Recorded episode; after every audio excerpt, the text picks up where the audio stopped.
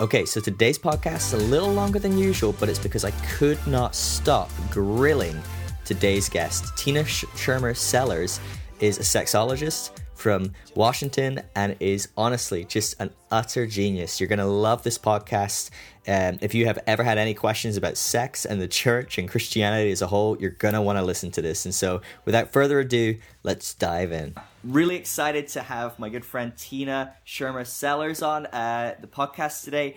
Tina is just one of the most incredible people I have ever met. I had the privilege of meeting her in January, um, and uh, she told me what she did, and my, my mouth just kind of dropped, my chin dropped, my eyes popped, and I was like, this person is someone I want to get to know. Um, and so, Tina, welcome. It's good Thank to have you. you on. Um, why don't, uh, I, with that introduction, you know, I, I, I won't do the disservice of telling people who you are and what you do. What, what I'll do is that I'll let you introduce yourself. Maybe you could tell us who you are, what you do, and, and maybe most importantly, why you do it. Uh, Yeah. So, as you said, my name is Dr. Tina Schermer Sellers, and I am an associate professor in the Department of Marriage and Family Therapy at Seattle Pacific University in Seattle, Washington. I've been there 25 years, so pretty long time. I'm the director of uh, the Medical Family Therapy Program, which looks at the impact of illness on people's lives and works alongside physicians and places family therapists in outpatient medical settings to work alongside patients and docs. Um, I've also taught their human sexuality class, which is a required course for therapists, for about 25 years. And that's had a huge influence on the trajectory of my career the last 15 years or so. And um, so that actually uh, led me into a lot of study on the impact of the purity movement on, uh, I always want to say kids, but it's really people in their sort of 30s, sort of on down, people who hit adolescence after 1992, 93. And, um, and that really happened um, in part because of, well, I can talk about that later, but anyway, that, that happened. Uh, there was some just some big changes in culture that affected a lot of people and um, so that led me to become what's called AASECT certified as a sex therapist so that's the american association of sex educators counselors and therapists so i added AASECT certification as a sex therapist to my list of things that I have as a licensed marriage and family therapist, and now I'm AASECT certified sex therapist. So I'm this weird combination of I'm a Christian marriage and family therapist who's a medical family therapist who's also a sex therapist, and there's not very many of us around, and people, like you say, their eyes kind of pop out, you know, when I say this is who I am and what I do. But it's a really wonderful combination of uh, platforms and um, multidisciplinary areas to be involved in and and stories of people's lives to understand and navigate um, rather than to be siloed in one particular area. I really uh, find myself in many different areas and many different conversations whether it's medicine or education or theology. Um, and people's lives are bio, psycho, social, spiritual, sexual. So all the clients that walk into my office and all the students that walk into my office, they have physical bodies, emotional bodies, you know, mental, spiritual. And so actually being trained in all of those areas has been an incredible gift to me. So but it was accident or led or providential, however you want to think about it, that it happened that way. So That's awesome. I'm just, as you're saying that, I'm just thinking, wow, that is such a holistic training, you know, and I think the church has such a problem with dualism, doesn't it? And, and you just you kind of undo that in so many ways. But but talk to me about this, right? Okay, because um, sex and Christian, like I feel like in in in my naivety uh, and maybe in my upbringing in, in the Christian world, sex and Christian tend not to go well together, at least publicly. Um, it, they might be having great sex in the bedroom, but we don't talk about it. We don't. We don't talk about it. Was that was that something that was natural for you to talk about sex, or was that something that you you you know to go into teaching about sex and human sexuality? Was that natural to you? Uh, what what was your upbringing in that, in well, that sort of world? it was, and and I didn't really realize that I grew up in a really weird family until I was like in my um, so I grew up in a Swedish immigrant family, and um, so my family was very European, and they talked about sexuality and bodies like they talked about health and wellness and nutrition and what we were having for dinner. And it was woven into life. And i don't there was never one talk because it happened all the time. Whether we were talking about something serious or whether we were talking about something lighthearted i talked to my mother my father my aunties my grandparents you know it it just always wow. was and i had a very affectionate family and um, I think my grandmother wore a bikini her entire life. You know, um, it was just very European. That was at the beach, right? Not just day to day throughout yeah, the house, right? I know, like when we were on vacation and stuff. So, but I thought that was normal, and I tell some of these stories in the book that I wrote. Um, and really, it wasn't until I was teaching the human sexuality class, and I have my students write their sexual autobiography, and I was reading some of the stories that I realized that you know, really it's about 95% of people that grow up in homes that are silent or silent and shaming around sexuality. And I just didn't have that kind of a home. It was just it was just considered normal that you had a body and that at some point you were going to fall in love and want to share your body with somebody and you needed to make sure that you were loved well. And that was just an integral story. I watched it lived out in front of me and I just thought bodies were good and were a gift. And Mm. I didn't know that that was weird. I just didn't know that was weird. And so my first job, actually, right. straight out of college, was teaching junior high and high school. And I taught science and I taught sexuality to junior high and high schools. And I couldn't think of a job that could be wow. more fun than that, frankly. And when I started teaching yeah. at the graduate level, they needed someone to teach the sexuality class. And I just was so eager to do it. And then I noticed none of my other faculty members wanted to do it. And I thought, you guys are crazy. Like, that could be the funnest class. So I was just so talk about naive. I was so naive to that. Um, yeah. So yeah.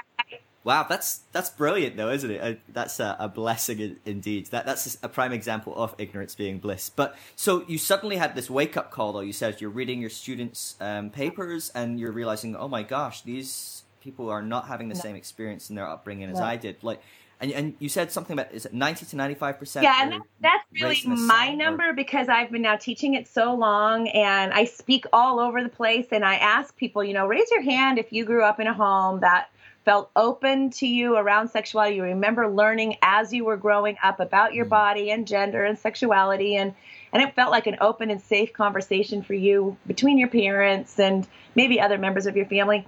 And i have one two one to three, one to one to two hands that'll go up in a in a room of about thirty to wow. fifty, and um, so it's a very small number of people, um, and more often than not, those are families that are non-religious versus religious, um, mm. and so it's a very very small number of people who have grown up in homes that were open, and yet the research so, shows that if you grow up in a home that's open and safe around conversations around gender and sexuality, those children get involved with sexuality later, um, make hmm. safer sexual choices.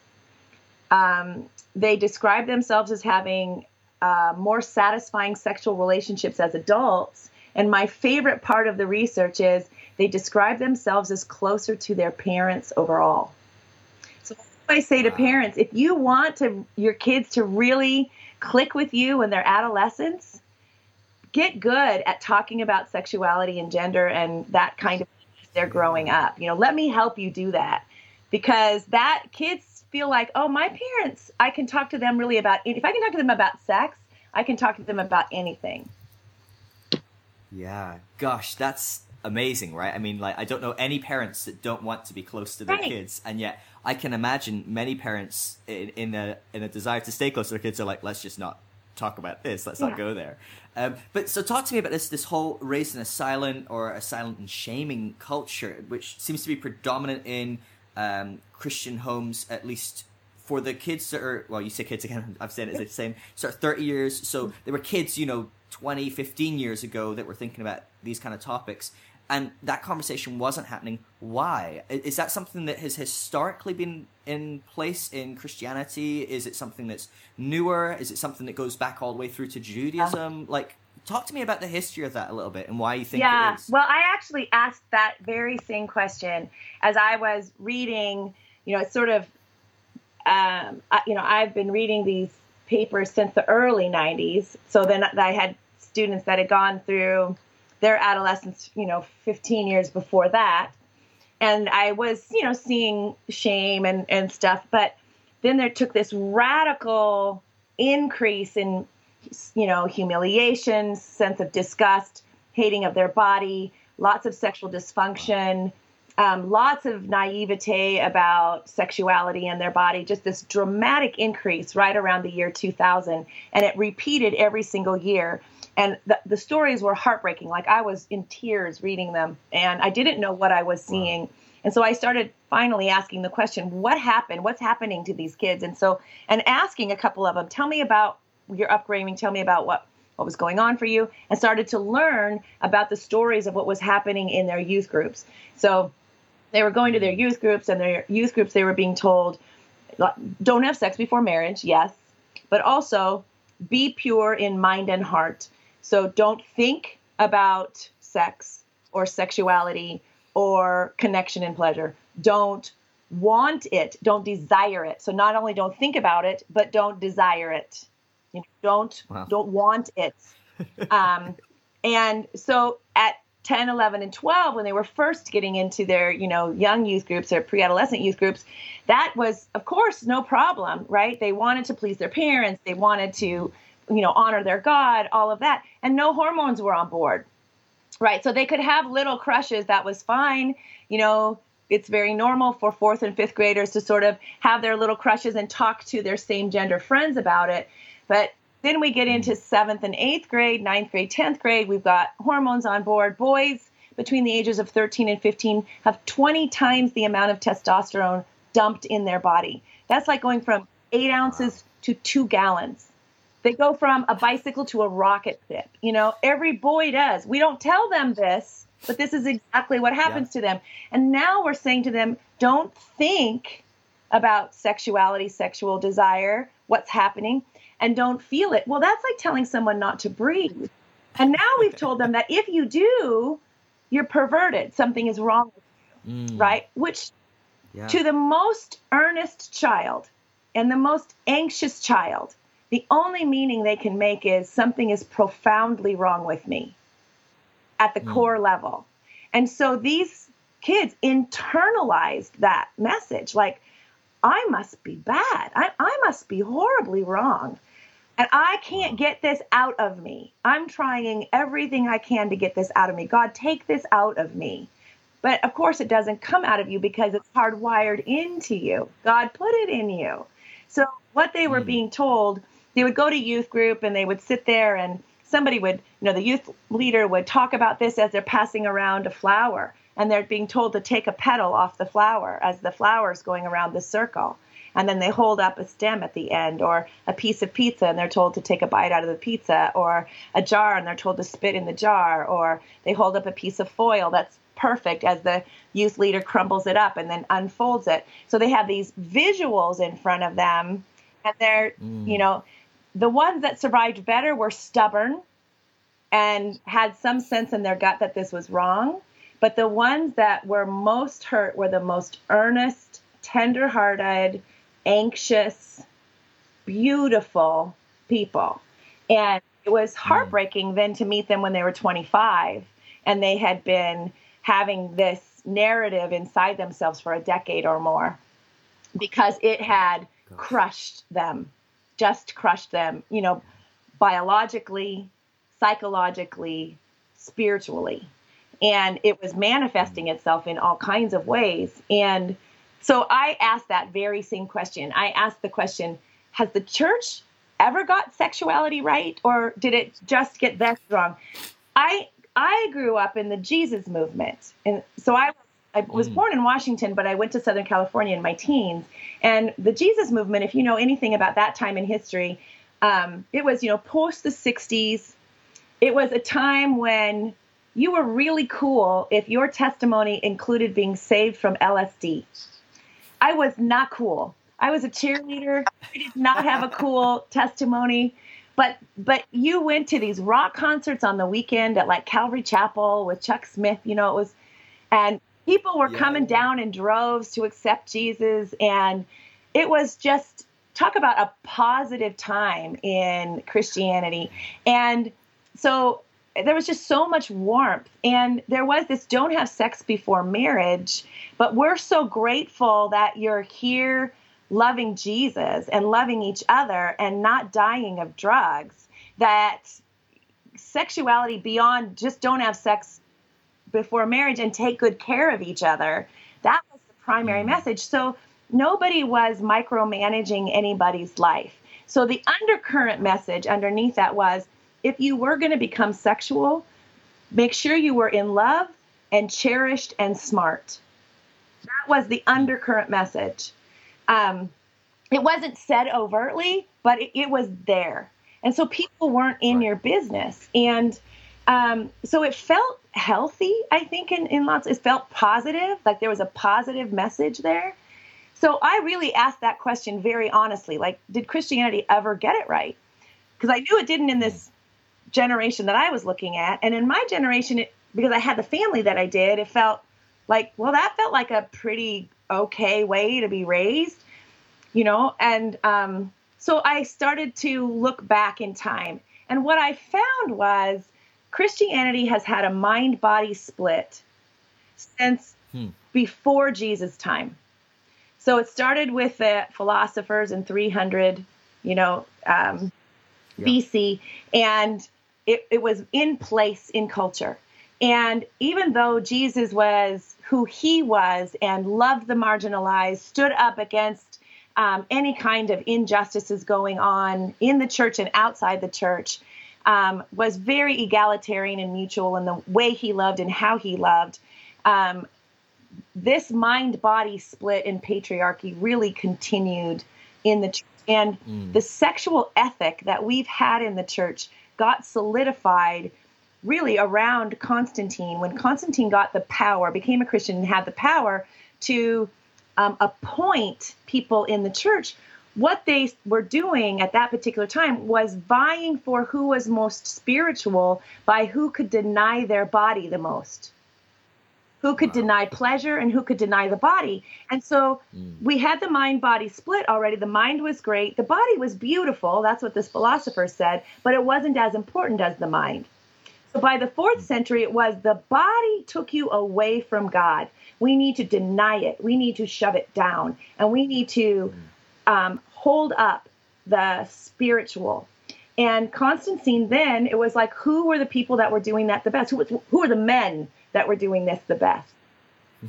yeah. And that solidified then that socio political situation happening at the fourth century with Constantine solidified the beginning of the sexual ethic that we called the Christian sexual ethic. It had nothing to do with Jesus. I don't think Jesus would have endorsed that. He wouldn't have endorsed it being only patriarchal, excluding women. He wouldn't have excluded the body because we know that he honored the body in many different times in his ministry. We know that he allowed that woman to come in at the at that dinner party and just honor him with her body on his body because and that love was so sincere and he honored that and he turned to his disciples and the people that had invited him for dinner and he said what did you do? What did you do when i came? Right? So we know that jesus probably would not have endorsed that so what I found was we've had different, what I would call ascetic movements throughout Christian history where we tightened the belt. And um, and then we've loosened it and tightened it and loosened it and tightened it, but we've never true. And, and most of those, if you follow them, you know, we've burned witches at the stake and we've we've done all kinds of things. They've usually we've had prohibitions, you know, whatever. They've usually come when we've gotten frightened socially by either a plague or an economic downturn. So they've all been socio-politically driven. And that's what we do when we get frightened as people. We, we rein in and we try to control, right? So this is what happened in the late 70s and early 80s. We had an economic downturn. We had a reaction to the feminist movement, and um, and we had uh, at the middle of the 80s we had the rise in AIDS and we had the increase in the moral majority and the religious right. We had this sort of thing happen at the same time, and so we had this big clampdown that happened. And so we've seen this happen in history, and um, mm. and that's kind of what happened out of it was the um, True Love Waits movement that began in 1992 with the Purity Pledge and this whole purity movement. yeah, gosh. Wow, and I, I can remember this, right? So I, I'm kind of your target audience here in some ways. Of like, I'm in my mid thirties, and I probably I, I, don't I don't remember ever having like a purity ring or giving anyone a purity ring or any of those sort of things. But, but I remember, you know, I, I remember my first girlfriend coming to me and giving me this book by a guy called Josh Harrison, saying you have to read this, and it was like I, I, what was it called how I yeah, kissed I dating, dating goodbye, goodbye, or something like that. Um, and and it was basically like the most like oh, it's just the most legalistic book of like the yeah. do's and don'ts that basically said you have to be like at arm's length at all times for me. Um, and and I just remember being like this, my late teens, just thinking, hell no, this just is not good. But also carrying all this shame from my parents being silent about sex, having no teaching about sex, having no, uh, or if there was any teaching, it was very much this is not good. I mean, there was plenty of teaching about don't watch porn, don't do this, don't do that. You know, I mean, there was all these sort of things. So all sex was kind of associated with that stuff. So I, am I'm, I'm hearing it, I'm clicking this, and, and absolutely getting it. And so, what what's the answer to this sort of stuff? I mean, like people that are growing is it is it to divide the the dualism? Is that the thing to go after? Is it to go after purity movement in and of itself? Is that the problem? Yeah. do you know what i mean? Where, where do we where do we point our swords or fingers or whatever we're going to attack it with? Well I, I, really think we have to there's a couple of things we need to do. And and and I w- went after this in in the book that i wrote. So I, I said well if we never did develop a christian sexual ethic what would it look like well, I asked two mm. questions. What would it look like to develop a Christian sexual ethic based on what we learned from Jesus' ministry? How did what did we learn about loving and how he treated people and the body? And what would it look like to develop uh, a sexual ethic out of the new covenant, since that was never done? Right. And I I believe we have so much information in his ministry to do that. So I, I mm. put that kind of thing in the book that I wrote. But then I also said, I also asked the question, if if we didn't do it in in the development of the Christian church, I don't I don't believe that God left us with nothing. So mm. where then is it on the Judeo-Christian line? Because it must be right. somewhere. You know, because I think, you know, God must have known we, we in our foolishness we're not going to develop a, Christ, a, a, Christian sexual ethic, right? So, so I went further back into Jewish scripture and Jewish Hebrew mystic writing. I just read everything I could because I I'm Swedish, so I'm stubborn, you know. So I thought, okay, mm-hmm. it's got to be there. So I just started reading back and just looking for where is it, and I found some amazing sex positive stories in in Hebrew writing. Many, many, many. And um, in fact, one of the things I found is called the vow of Ona, which is actually a sexual ethic guideline. There's about eight or so guidelines. Most of them are from the vow of Ona. Some of them are from fertility guidelines that are all Jewish. They're still taught today, and they're wow. every single one is sex positive. Every single one, and you can raise your children by them. You can run your relationship by them. You can run your dating life by them. Not one of them is negative. You know, it's just, wow. It's very, it's wonderful. And they are elegant, like they are brilliant. Um, and mm. and I'm when I found it, I was like, I had to pick my jaw up off the ground, like, you know. So they're yeah, they are, you know, about you know we we don't make love when we are intoxicated. We don't coerce, you know, we don't force. We um, celebrate, you know, and sexuality is for our lifetime. The idea that the elderly were not um, sexual in the Torah was an unheard of thing. There was an understanding that you were all things are permissible unless as long as they're desired by both partners. Um, you know, there's that this the one that blows people away the most is that um, sex is a woman's right and not a man's. Wow. Explain okay. that for me. Talk, talk, talk. So because uh, that does not sound like a away. church. so, sex is a woman's right and not a man, man's. In fact, it is the man's obligation. The vow of Ona it says that it's the man's obligation to make sure that every time they touch, she is to experience pleasure and joy. Wow. Now, not only does that flip the Western view on its head, and every time I read it, the, the women right. in the audience always go, Yay! you know. Um, so you know, in, on the obvious, you know, everybody's cheers about it. But what is incredibly elegant about it, when you look at it more deeply, is this: mm. men in midlife is when they begin to realize that what grounds their purpose in their life, which is what drives them through their 20s and 30s, is their relationships. It's the other. That's what they re- tend to realize in their 40s and 50s is that, wait a minute, all this hard work I've been doing, what makes it make sense is my kids and my partner. That's what mm, makes all this make wow. sense. Well, when you raise a boy to start to pay attention to other early on, it's not going to be about you, baby. It's you need to make it about the other. Mm. You need to study the other because that's going to make your life make sense.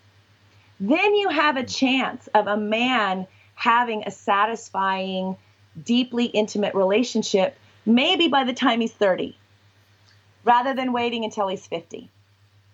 Now flip yeah. that around and talk to the girl and say, sweetie, it needs to be about you.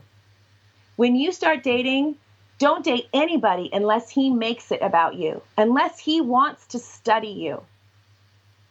Because if he doesn't, he's not worth your time.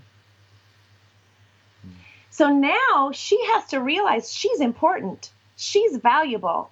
Her pleasure is important. She needs to know her body. It is value it is highly valuable she is highly valuable. So now she's not looking at other, making it about other. She is realizing her belovedness, which is what women need to do because, see, they are always making it about other. That's their natural tendency half the time. But it's not always wow. to her benefit that she does this because at midlife, what do women usually finally do? They say, I'm tired of making it about everyone else. It is time for me to have purpose in the world outside of everybody else. So now there's half a chance that she might begin to do that to have a much more balanced life in her 30s rather than her 50s. So now her kids can see her living a balanced life when she's raising them rather than having watched mom ignore herself the entire time and be angry and resentful, right? Like, why was mom so mm-hmm. crabby all the time? Well, because mom took care of herself because she didn't know how to, because her mom didn't, and her mom didn't, and her mom didn't, right? So this vow of Ona is so elegant and it's thousands of years old. Wow. So that's just that's one so of I mean there are many stories in the book that I found. And so what I found was there was is a relentless God that has been trying to tell us forever that this body that we are in that seeks connection and pleasure, that has five senses to enjoy creation and each other, is on purpose. It's to help us know our belovedness every single day. And the fact that Christianity has denied it has been a way that has kept us from understanding God and understanding God's belovedness. Like making love to someone that you love is the place that the body, mind, heart, and spirit comes together. The Hebrew people believe that that is the holy of holies marriage. Mm. That that is where you meet the spirit of God. In fact, That's when really, when or, Greek Orthodox couple they seek to make love on the Sabbath because if they do, it's a double blessing. It's a double mitzvah if they make love on wow. the Sabbath. So lots of lots of Greek Orthodox people have, are, are not Greek, excuse me, um, uh, uh Jewish Orthodox people. Jewish yeah, Orthodox. Um, sure. I was just talking to a Greek Orthodox friend last night. Um, um, will tell you that they remember their parents kind of disappearing in the middle of the yeah on the Sabbath. How wonderful is that as right. a kid to grow up knowing that your parents are taking care of their marriage?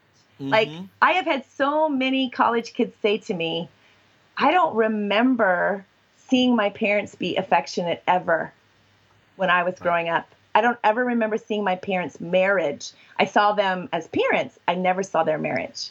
That's heartbreaking. Yeah, the best thing you can do for your child is to help them see a marriage.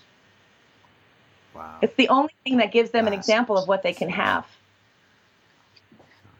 And so, is uh, you, would you say then um, talking about how we how we deal with this, how we cope with this kind of like thing that's been put in our lap? I mean, that there is this this train of good that we can find throughout history and, and there's so many gems. I mean, even you saying that about how great it is for the woman, but how great is that for the guy to suddenly be like, oh, I'm around for my kids to grow up and actually be there, right? Because as much as everyone's going, oh, why is mom so crabby because she doesn't have this purpose being fulfilled?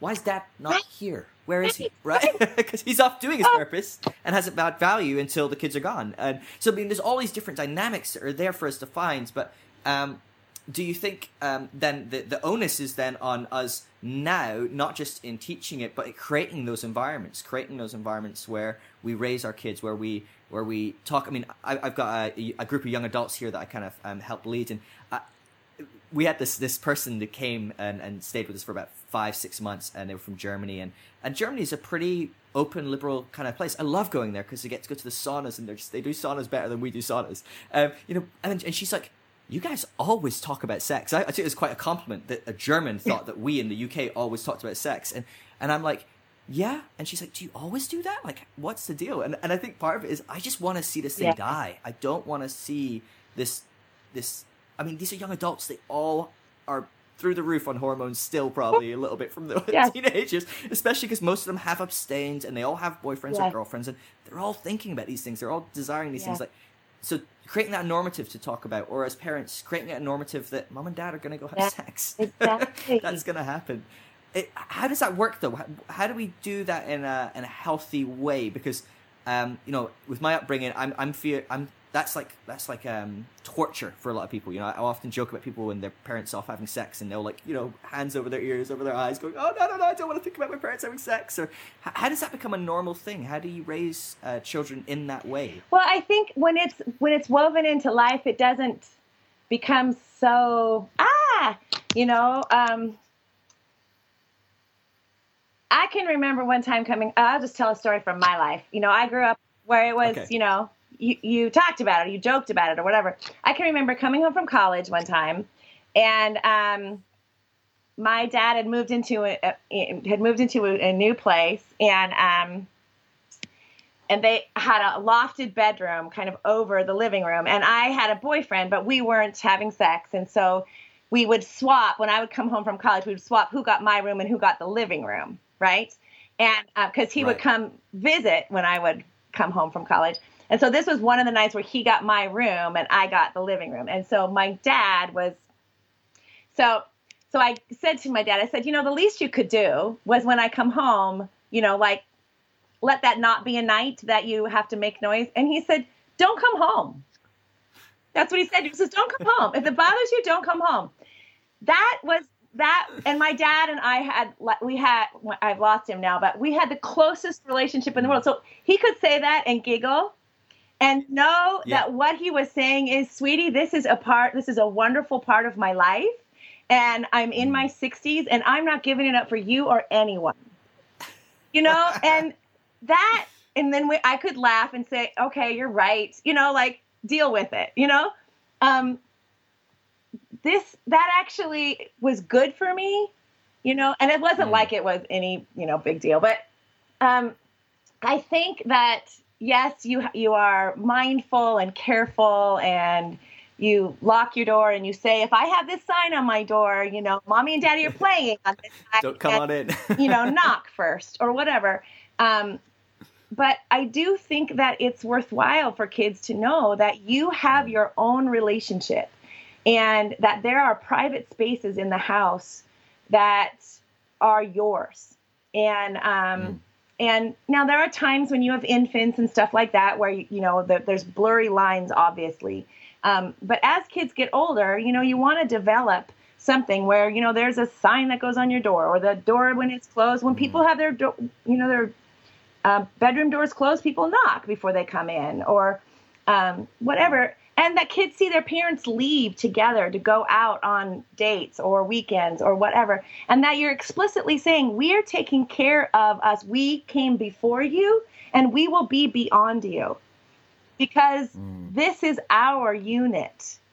We are both your parents and we are each other's.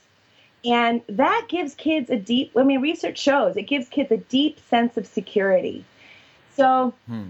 I think that that is important. And so seeing affection and seeing embrace and even hearing giggles behind the door is a good thing for kids to know. And so also then when they learn about sexuality and they go, you and dad do that, or you, whatever, if it's a whatever, same sex couple or whatever, you guys do that Yes, we do because it's a it's the way in which we express love to each other as adults. And someday you're going to be an adult too, and you'll find that you will desire to share love in that way too.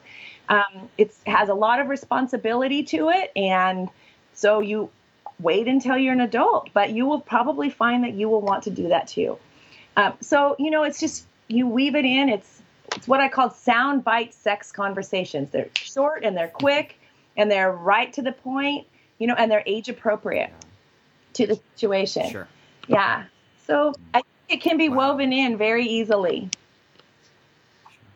Okay, that's that's really really cool stuff. Can I can I go on a minor tangent? I feel like we're on the same topic, but this might go off somewhere else. But so I I've been married. Um, I'm getting married again in, yeah. in August. Um, I'm not Mormon. I, I I've been, had a divorce in the middle. Um, but uh, I I, I have lots and lots and lots of married couples as friends. Many of them have kids, many of them kids that have left, many of them got kids still now, many of them are thinking about having kids. But the one thing I hear again and again and again and again from married couples that currently have kids is we never have sex. Or you think you're going to have sex all the time, but wait till you have kids. Or, you know, these, these phrases come out all the time. And so th- this concept of making sex normative, I mean, I don't know if it's a chicken and egg, if it's a thing of like, because we can't allow our kids to know we're having sex. We don't have sex. A, a lot of it's like we're yeah. tired, we're exhausted. I mean, there's 110 yeah. things, but I mean, this is part of your job, I presume, as sex therapist, like is getting this going again or whatever. But if, if that's what I'm hearing day in day out, I guarantee people listening to this, there are hundreds, thousands of people listening to this that are in this situation. What what what's the answer to that, right? Because there's obviously a clear cut, simple tick and we're done answer, right? no, and that, I, I love that you asked that question because you're right. There are millions and millions of people not having sex, and and it's mm. for um, many reasons. But let me say that the one of the primary reasons is because we have not had adequate sexual education. So people actually don't know what sex is. They don't hmm. know their own bodies and they don't know what sex is. And sex is so then narrowly defined for themselves and for their partnership that the only sex they know no longer works for the life they're living. Right. And it quickly becomes transactional. And the minute hmm. you turn sex into an obligation, the person that it feels an obligation for, desire will be gone. How many of us like to do things that are an obligation? None of us. None nope. of us. so desire is want. It's want. And so obligation is never want. It's it's you know, it's the opposite of want. So you have to create want. And so want is circumstantial. It literally is circumstantial.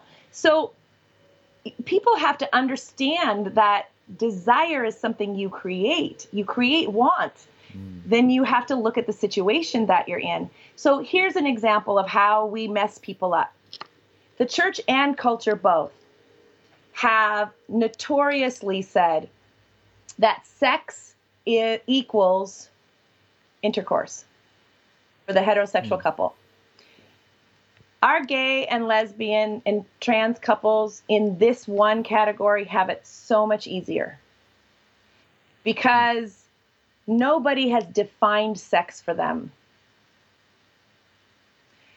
when Masters and Johnson, their last piece of research, because they did observational research, their last piece of research, they were looking at all of the different types of couples gay, lesbian, trans, and straight.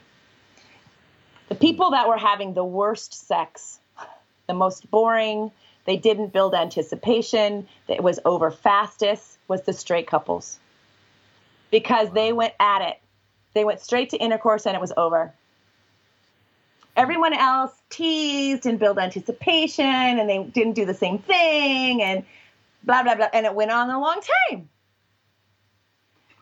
Nobody was defining it for them the culture's too small it's too small in the gay and lesbian and trans communities for it to be defined for them so they they fall in love and they do what they feel like doing that moment that day that hour whatever right hmm. You know, two gay men adopt an infant, let's say. They take that infant to the six week checkup to the pediatrician. The pediatrician doesn't look at one of them and say, Are you ready to have intercourse again? Does your vagina feel ready to have intercourse again? No. You know, but I can tell you that the pediatrician or the OB says that to the female. She's like, ah! you know, don't come here, you know. So, you know, they get to decide. They're exhausted. They want to sit next to each other and, you know, masturbate. That's as much as they have energy for, right? Mm. So it, it's completely different. But what happens in the heterosexual world is the church and culture says the real sex is intercourse. And everything else is this other thing we call foreplay that kind of doesn't count. so then we have reduced sex to this one behavior that one of us may not feel like doing, may not feel we have the energy for. But now we feel like we should. One or both of us feels like we should, or we're not really having sex. Now we've turned it into an obligation so darn fast that we've begun to kill desire. And now we're living this very boring sexual life.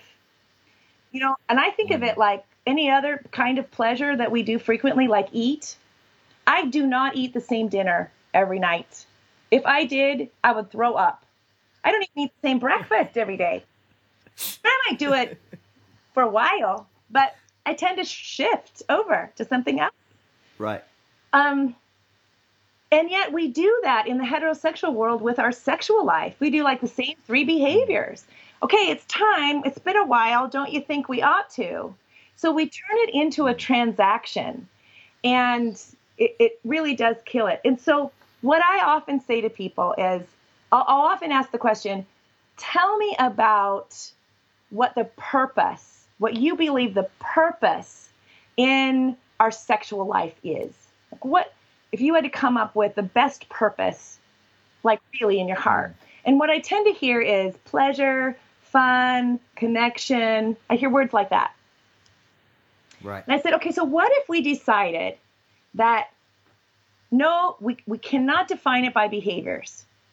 We can only define good sex if pleasure happens and connection happens and mm. and or fun and or you know but it's got to be pleasurable and we need to feel connected and maybe had fun eh, okay but anything goes anything goes as long as those things happen okay mm. so now I've come home from the hospital with a baby, or I haven't slept in two years because I have a child that doesn't sleep, right?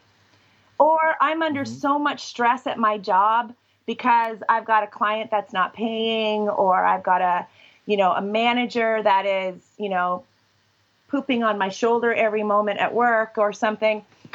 Now I can negotiate with my partner. Here's what connection is going to feel like to me, and here's what pleasure is going to feel like to me. What about you?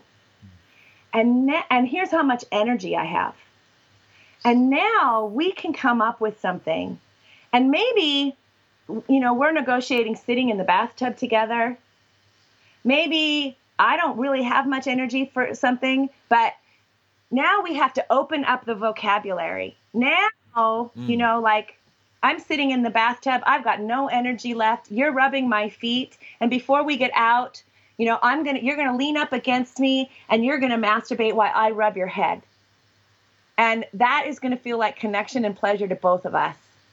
We, you know, mm. before we go to bed. And that is making love today. Check. Yeah.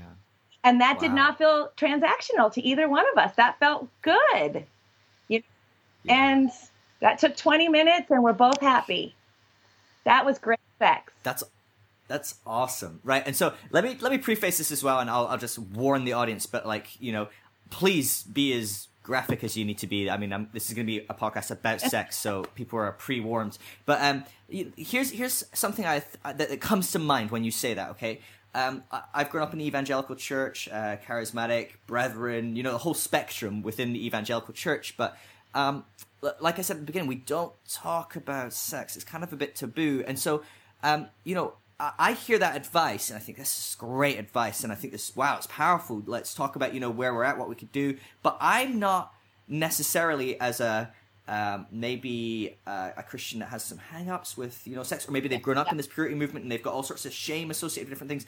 I don't know if I'm okay saying, "Hey, I don't fancy um, having sex right now," or "Sex isn't going to cut it for me right now. I'd much rather do this," because well, what will the other person think about me if I say that, or if I entertain the notion of this type of sexual interaction or this type of um, you know whatever play, fun, etc. Because what I consider on one level play and fun might also on another level, if we're going to divide it into spiritual and physical, the spiritual side might go, but that's really taboo, or that's really, or and, and what will my partner think? Or I, am just, I can imagine so many people sort of going with, you know, I mean, even I, I can imagine people listening to this podcast and you're talking about a couple masturbating in a bath and doing a headroom and they're thinking like, oh, oh I don't, uh, would I masturbate in front of my partner? Or, you know, I mean, I, I can genuinely imagine that. I'm sure you yeah. can imagine it even more yeah. than me. I'm sure you've come across people like that. So what, what, like, what's the how do you get that ball rolling as discussing transactional things discussion where we're at discussion um, discussing desires um, you know these kind of yeah. things because we all have desires right, right? i mean like right. on you know but i don't know how open a lot of people are to discussing those things and, and interacting on that on that level or maybe you you might disagree with me on that I, I don't know but it feels like in my interactions that that might be a thing yeah well, there's a couple things that I think you're saying. One is how do we deal with the story we've grown up with and the limitation of that story that that may then the limitation of that story then maybe may place us in a particular kind of dilemma with regard to having true intimacy in our life. Because if our particular story only allows us to have sexual relationship in a particular way, that will cause it to likely be transactional at some point in our life, then we're likely to never have the intimacy that we seek. Mm. So then we have to look at our story and we have to unpack our story. So in my in my book, I talk about a, a model for healing that I call um, frame, name, claim, and aim. So frame is we have to get sex education because we never got it. So we really have to educate ourselves. We really do. And I talk about how you do that because there's so many myths that people have when they've never gotten sex education. They've been told so many things that aren't true. And you need to educate yourself like you do with anything else in life. You need to get rid of all that stuff that's not true and learn what is true. Name is you need to tell your story. You need to tell a safe group of people who love you and who um, are compassionate you need to find a group to, to do this together with. That's part of what the book it helps with. Who you can hear each other's stories and know that you're not alone, right? And know that a lot of the way that you were raised around us was not helpful to you and have other people help dispel the shame with you. Because when you take it out of the secret and bring it into the light shame can't live. And we know that from shame research that we have to take it out of that secret place and bring it out here, right? Um, claim is we have to start claiming our body as a good, beautiful, wonderful thing that God gave us, no matter how it's wired and the way it is. The fact that we have economies that are driven by objectifying people and bodies is not okay. Mm. and our body is good. And the fact that it seeks pleasure and connection is good. We are hardwired. We come out of the womb this way. You walk down the halls of an Alzheimer's unit, and you will find people still seeking connection and pleasure. God made us this way, and it, we need to learn to celebrate it, right? And as we do those three things, we will begin to write a new legacy for ourselves. That's aim. We will write a new, and we need to do that so we do just what you're talking about.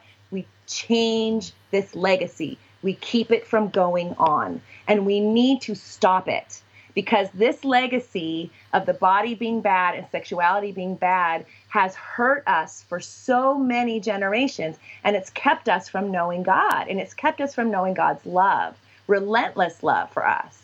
You know, through our bodies, through our sexuality, which is such a wonderful way to know God. So that's one one piece I think of this um, this whole process is really figuring out how to heal. Um, uh, um, another another I think piece of this is I, I think it's it's wonderful for people to um, if they're in a time in their life where they're not wanting to be um, sexual, they're not wanting to have um, sex with somebody, that is, I think, great. You know, if they're like, I'm going to save it for marriage or whatever, that's wonderful. But make sure you know why you're doing it. And I would say, hmm. watch for that part of you that's thinking, oh, because I'm going to be able to have it whenever I want. Because it's it's not a thing you get to have. Because if you turn it into a transaction, like I've said, you're going to kill desire. Um, understand that we live in a culture that organizes sexuality around intercourse. And the opportunity that you have when you don't have intercourse. Hmm. Okay, let me say that again. The opportunity you have when you don't have intercourse is to learn to make love, if you're in relationship, in so many other wonderful ways. Learn to make love to someone's feet. Learn to make love to their hands. Learn to just look in their eyes and make love to them without saying anything. Learn how to make love to every other inch of their body. If the genitals are off limits, then learn to make love to every other inch. If anything else is off limit, great. Learn to make love to every other inch. I will promise you that your partner will miss those days if you never return to them. So have an important reason for why you have it on the shelf, not because you're going to take it off the shelf and never return to these days. You want these days to be rich so that you have a thousand vocabulary words for making love that now you draw from during the times when you're sick and you're tired and you're stressed and whatever, so that you have a, a plethora of ways to make love so you're never bored, right?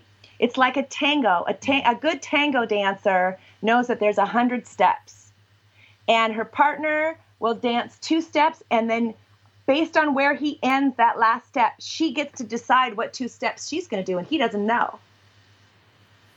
And then based on where she ends her step, he decides what two steps, and the dance is never the same. Just like in jazz music, they know each other so well, they co create a different piece every single time they play together.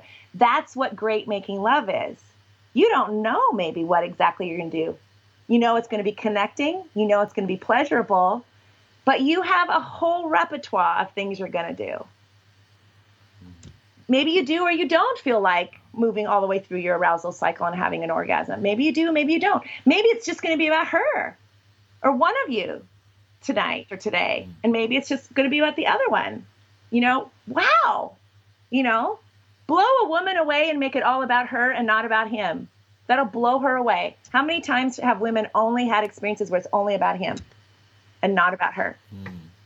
You know, like you can make it so fun and so pleasurable and so wonderful and not a chore if you learn to think about sex as connection and pleasure. It is meant, and this is what one of the vows of Ona says it is meant to secure the bond over the lifespan. The only way it's going to do that if, is if it's not boring Yeah, gosh. No one wants to keep doing something that's boring. the same thing over and over. Anything over and over is going to become boring. Anything over and over is going to become boring. Gosh, that's so good. There's so much in that. Like, uh, Yeah. I just it gets me really excited because uh, I just think you know, and, and maybe there's a lot of gender stereotyping in here, and how much of that is cultural, how much of that is inherently, Yeah. you know, whatever. Right. You know, we can put that on the shelf, but there is a, a many gender kind of biases Yeah. within this, and um, and and it definitely, if, if if I'm honest, what I see in my relationships, and again, it could be that I've got lots of close female friends, but they probably might not open as much up to me about some of these topics. But it seems to be guys coming to me going, "Oh, we never have sex anymore." Um, uh, she just doesn't want to anymore. Or she's whatever. But I can imagine that, uh, speaking as a guy, guys probably have a lot less of um, a. We can be a lot more fulfilled, a lot more simply in many Yes. ways, um, and therefore our possible range of vocabulary doesn't need to be quite as extensive at times, Exactly. and therefore, w- would you say that guys probably have a, a lot to benefit? I can imagine hearing you speak. I'm like, there's a lot to benefit from guys tapping into this. If we expand our vocabulary, we get what we're wanting. Yes. Um, Yes. Right.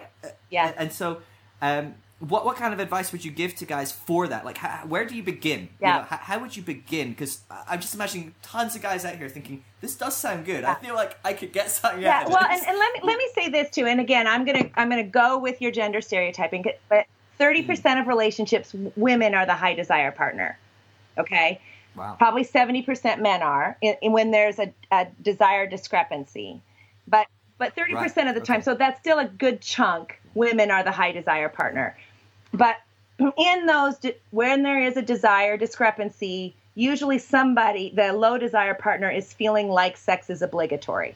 But let's just go with Mm. the man scenario at this point.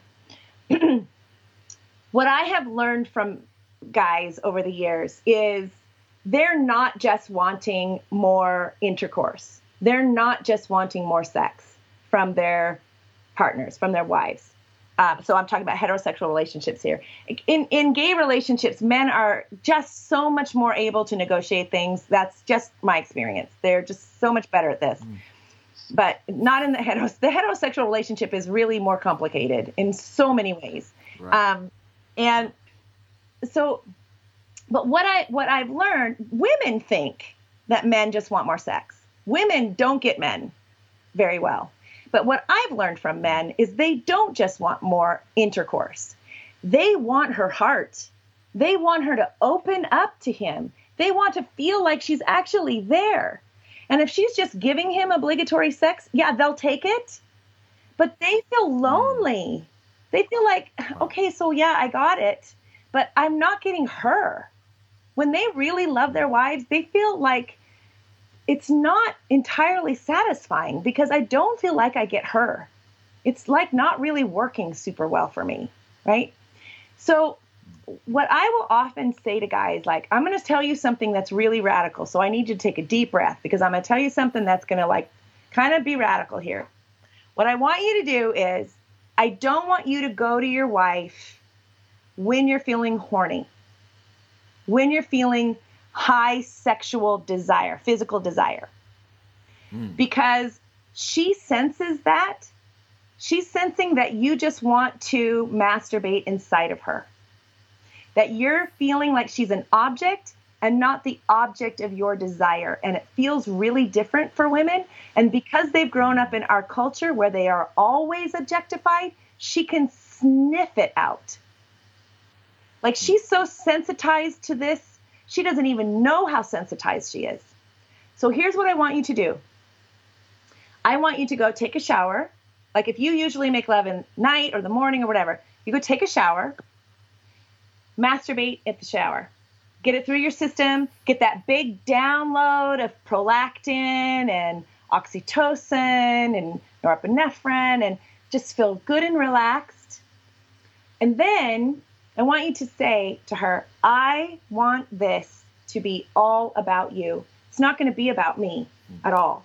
I want you to teach me about what pleasure looks like entirely for you. It's going to involve touch, but but it's not going to necessarily need to involve my penis unless you want it to. But I want you to teach me what pleasurable touch looks like to you. So you need to not be tired. You need to be up open for touch. And if you want to start it with a bath or whatever, but I want you to teach me about what pleasurable touch looks like to you. And it can be all about you from beginning to end. And if you don't know, then I would like to start with you taking a bath and then take you to the bed. And then I'm going to warm up some oil and I'm just going to start at your feet and I'm going to tell you how much I love your feet and how grateful I am that you have taken such good care of our family by getting up in the middle of the night or whatever, all the things you've done, climbed the mountain, blah, blah, blah, blah. And then I'm going to tell you how much I love your left calf and your right calf and your left knee and your right knee and everything about your body that I love because it's not an object to me. It's you. Mm. Every inch of you is you. And I need for you to know that I love you, every piece of you. And I don't need for you to look different. I don't need for you to look like a model. I need for you to be you. And I want another day with you. I'm grateful for you. So that she feels seen known, loved, and accepted because she feels like an object in the world. And this, if you look her in the eyes as you do this and you make her feel seen and loved, you will blow her away. This is how you open up a woman's heart because she normally just feels like a receptacle for sperm. Because men have been taught by the church and by culture that you get to use her whenever you feel horny. And and then she's been told, better be there for your man. Better just suck. Right. We pull out our little proof text yeah, you better just suck it up do it. Start thinking about it all day because he's gonna want it. It's not about you. Mm. Yes, it needs to be about her. Wow. Yes, it absolutely needs to be about her as often as it's about you. It needs to be about both of you. It needs to bond you. If it does not bond you, you have missed the purpose. Mm. So, this is how we ruin sex. Yeah, geez, absolutely. And so, let me ask you, uh, uh maybe related. Uh, it's probably related in that where my mind goes when you're talking. You're probably going to go, "Where did this come from?" But um, I'm just thinking, like, how many i'm thinking younger couples maybe older couples maybe some couples just never even learn this but but how many young couples know what they want growing up in the church where sex is taboo where sex is you know repressed and things i mean how did this girl know how to say this is what pleasures me. This is what i desire. This is how, how does a, a young guy i mean in my experience most young girls and guys in the church their only frame of reference for sex is porn or yeah. if they're like maybe lucky like slightly less graphic movie you know? But it's not it's not something necessarily very real and, and tangible and, and i think guys don't know what sex particularly looks like and girls don't particularly know what, what it looks like for That's them really uh, because everyone's so different right? Um, yeah so so how, how do how do we i mean how do you educate on that how do you how, how do you educate yourself how do you educate as a maybe a parent or whatever how, how do you how do you do that or as a youth leader yeah. maybe um, I, can't see many parents get in the church getting excited about their youth leaders educating on that. But oh, I wish. I mean, I'd love to see college, college and young adult pastors really mm. doing really important stuff around this. Um, I think that's a very good point. There's two things there. Both one, you don't know, and two, you don't know how to speak it. You don't have the language, mm. and you don't feel like you have the permission to say it out loud. That feels right. very dangerous to speak it, right? It's so hard. I mean, it's, you know, you've been practicing saying these things, but I'm sure you remember back when you first started talking about sexuality, how hard it is to just even begin to speak it, right? It just feels like you're breaking so many rules, right? So, in in my book, I have touch and non-touch practices to just start people even on stepping themselves into it, to just begin to you know, like, and it begins with letters to and from God. I mean, into wow. hugs and touches. I mean, kisses. I mean, just very slow, but it's because people don't know. And then there are there are books that I recommend that people start to read and read out loud together, so that they're actually hearing themselves speak the words, and then begin to just try things together. and I, you know, I've got, you know, all kinds of different like checklists of things, you know, try different touches, different pressure, different, you know, just to begin to develop a vocabulary of do I like that? Do I not like that? And to be and to give yourself permission to say, nah, I don't think so. Or nah, well maybe. I don't know. You know, you're learning a whole new thing, you know? It's it's really like having never cooked a thing ever in your life, but also having not only eaten two things. Right? And I don't know.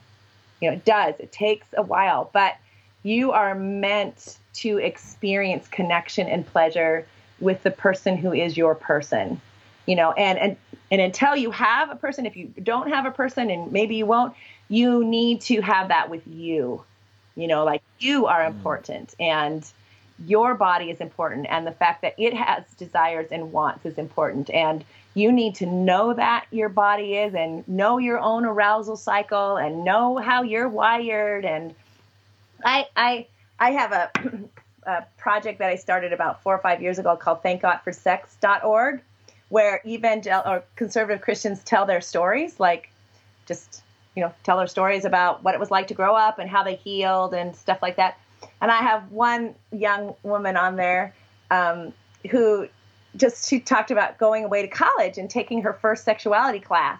And and she said, I learned parts of my body I didn't even know I had.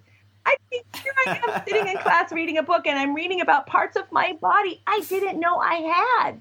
Because I grew up in the church, you know?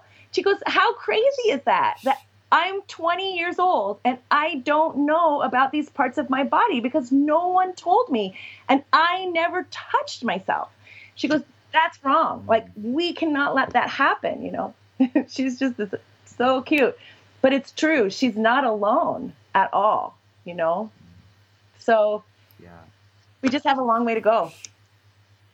Yeah, was, this is just so good, and I kind of want to keep going and going and going and going.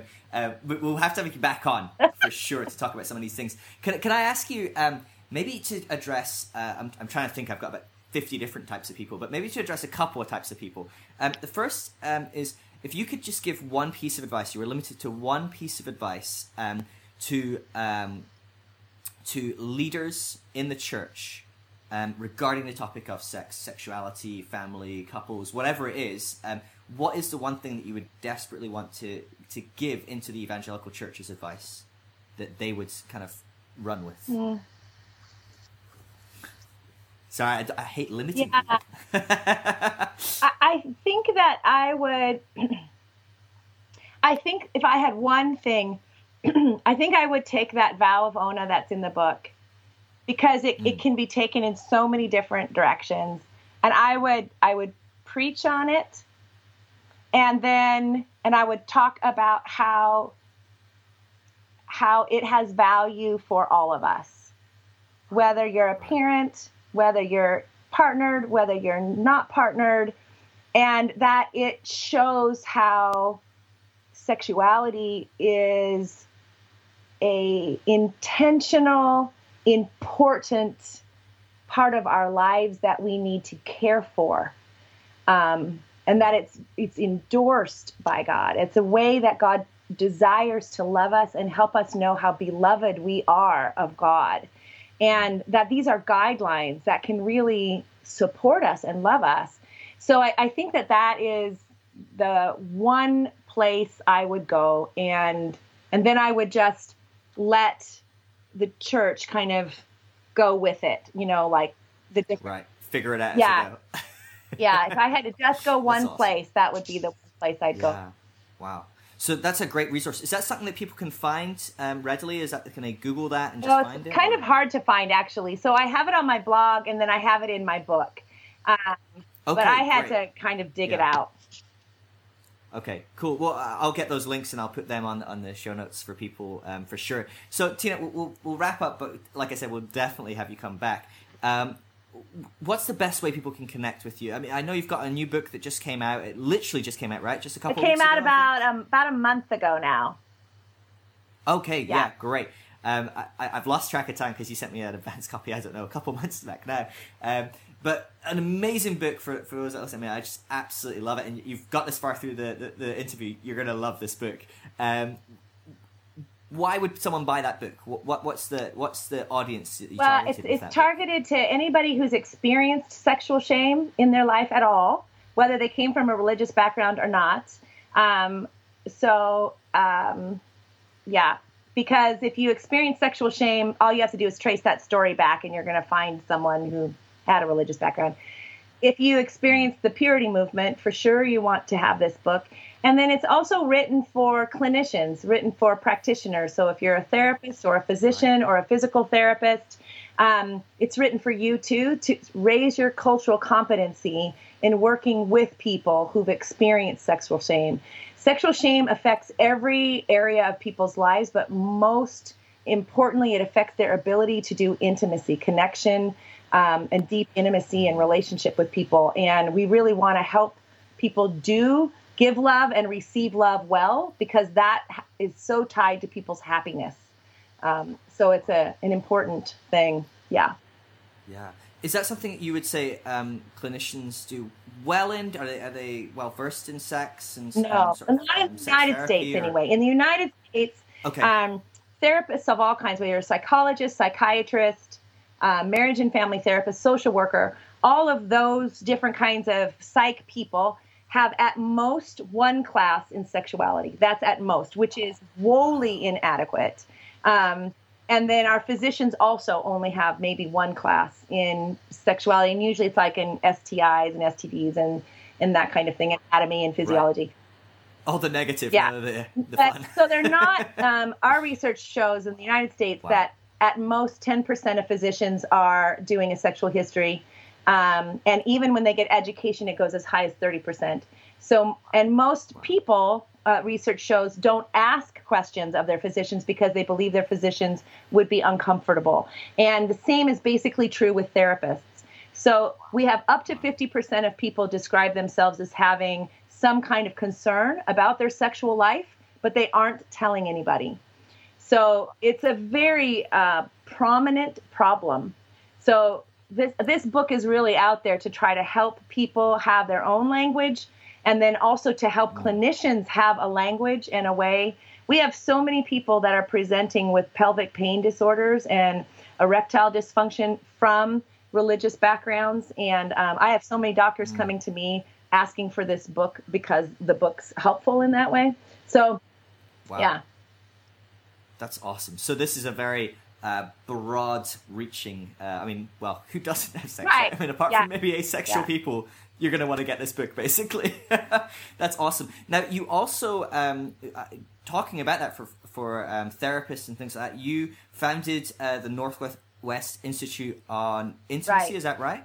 Yeah. Um, and is that like, that's a whole nother level of uh, resource for people that are in sort of that world. Right. Yeah. Right? So the Northwest Institute on Intimacy was founded to train um, therapists and physicians on uh, well, therapists in particular to become uh, certified in, as um, sex therapists or to add sex education, sex educator to become certified as a sex educator to their background so that it raised mm. their cultural competency around sexuality since people weren't getting educated in that um, and also in spiritual intimacy, which is really the interface of spirituality and sexuality, because I see that as an important part of people's lives. So we train in that area too. And then we also list on the website people who have training then in individual, couple, family, um, sex therapy, and mm. spiritual intimacy. So they have that kind of cross section of holistic training, since only about maybe 5% of therapists in the United States have training in all five of those areas. So we list wow. that there. Okay. Yeah. Yeah, so that's maybe another great resource if you're listening to this and you're in therapy. If you're doing that on a pastoral level to that degree where you've got credentials and yeah, yeah, yeah. and our classes awesome. are all put together very succinctly, so you can come from far away and take them. They're either four days or five days, and there's a couple oh, of them. Wow. And you can do all okay. supervision. So intensive. Yeah, you then. can do all supervision right. via this, via Skype or whatever. Brilliant. That's awesome. Wow. And so, how can people follow you? Because you've got a blog, you, are online as well, and I'm sure you have lots to say all the time. How Yeah. can people tap into? I mean, I guarantee there's a lot of people listening that do not have a voice in their life that is giving them such great wisdom in the world of sexuality. Um, so how can they get? So I have a website that's tinaschermersellers.com. And on that website, there are lots of podcasts and um, trainings that I've done in the church around working with youth and adults and all and all that stuff is free and available to people if that can be of support to people. Um, so and there's a, a, a blog there that is gosh seven or eight years old that's got a lot of information too. You can just search that around Wow. parenting or marriage or um, spirituality and sexuality in the church or whatever. There's just a whole bunch of stuff there. And then there's thankgodforsex.org that has a lot of resources and um, community conversations and stuff around sexuality and spirituality.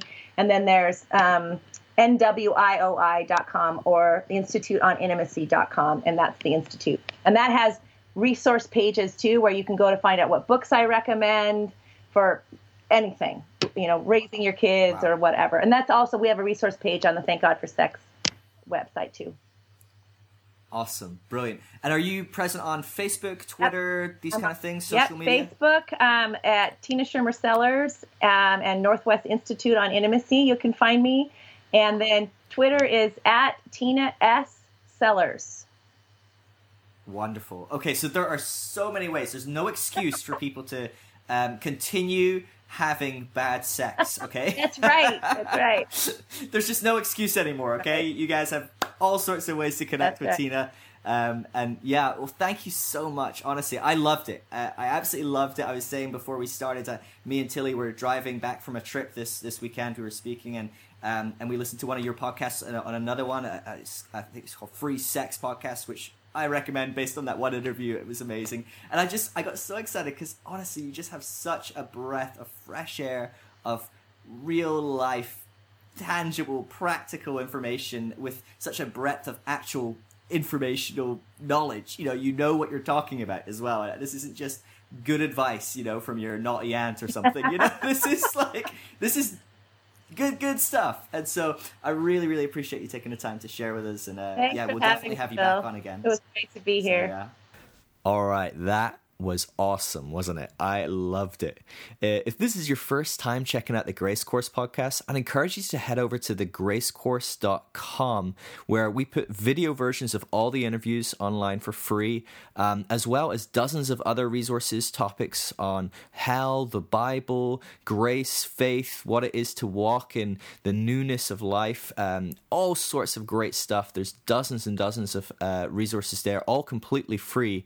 Um, and if you want to be a partner um, to help keep everything free for everyone, uh, you can do that for as little as five dollars a month, and that gives you um, full access to our monthly Q and A calls. We just had this month's uh, Q and A, which was discussing LGBTQ and the church, um, and so you can get access to that. You can get access to the private partners uh, discussion group on Facebook as well. Um, and that would be awesome. It really would to help facilitate all that I'm doing. Go check out thegracecourse.com if you haven't done it. Honestly, it's great. The next interview we've got lined up is with Samuel Verby, um, a researcher within the world of Christianity. Um, and we discuss the divide within the church between males and females as far as dating culture goes. And it is really fascinating. Um, until then, have a great week.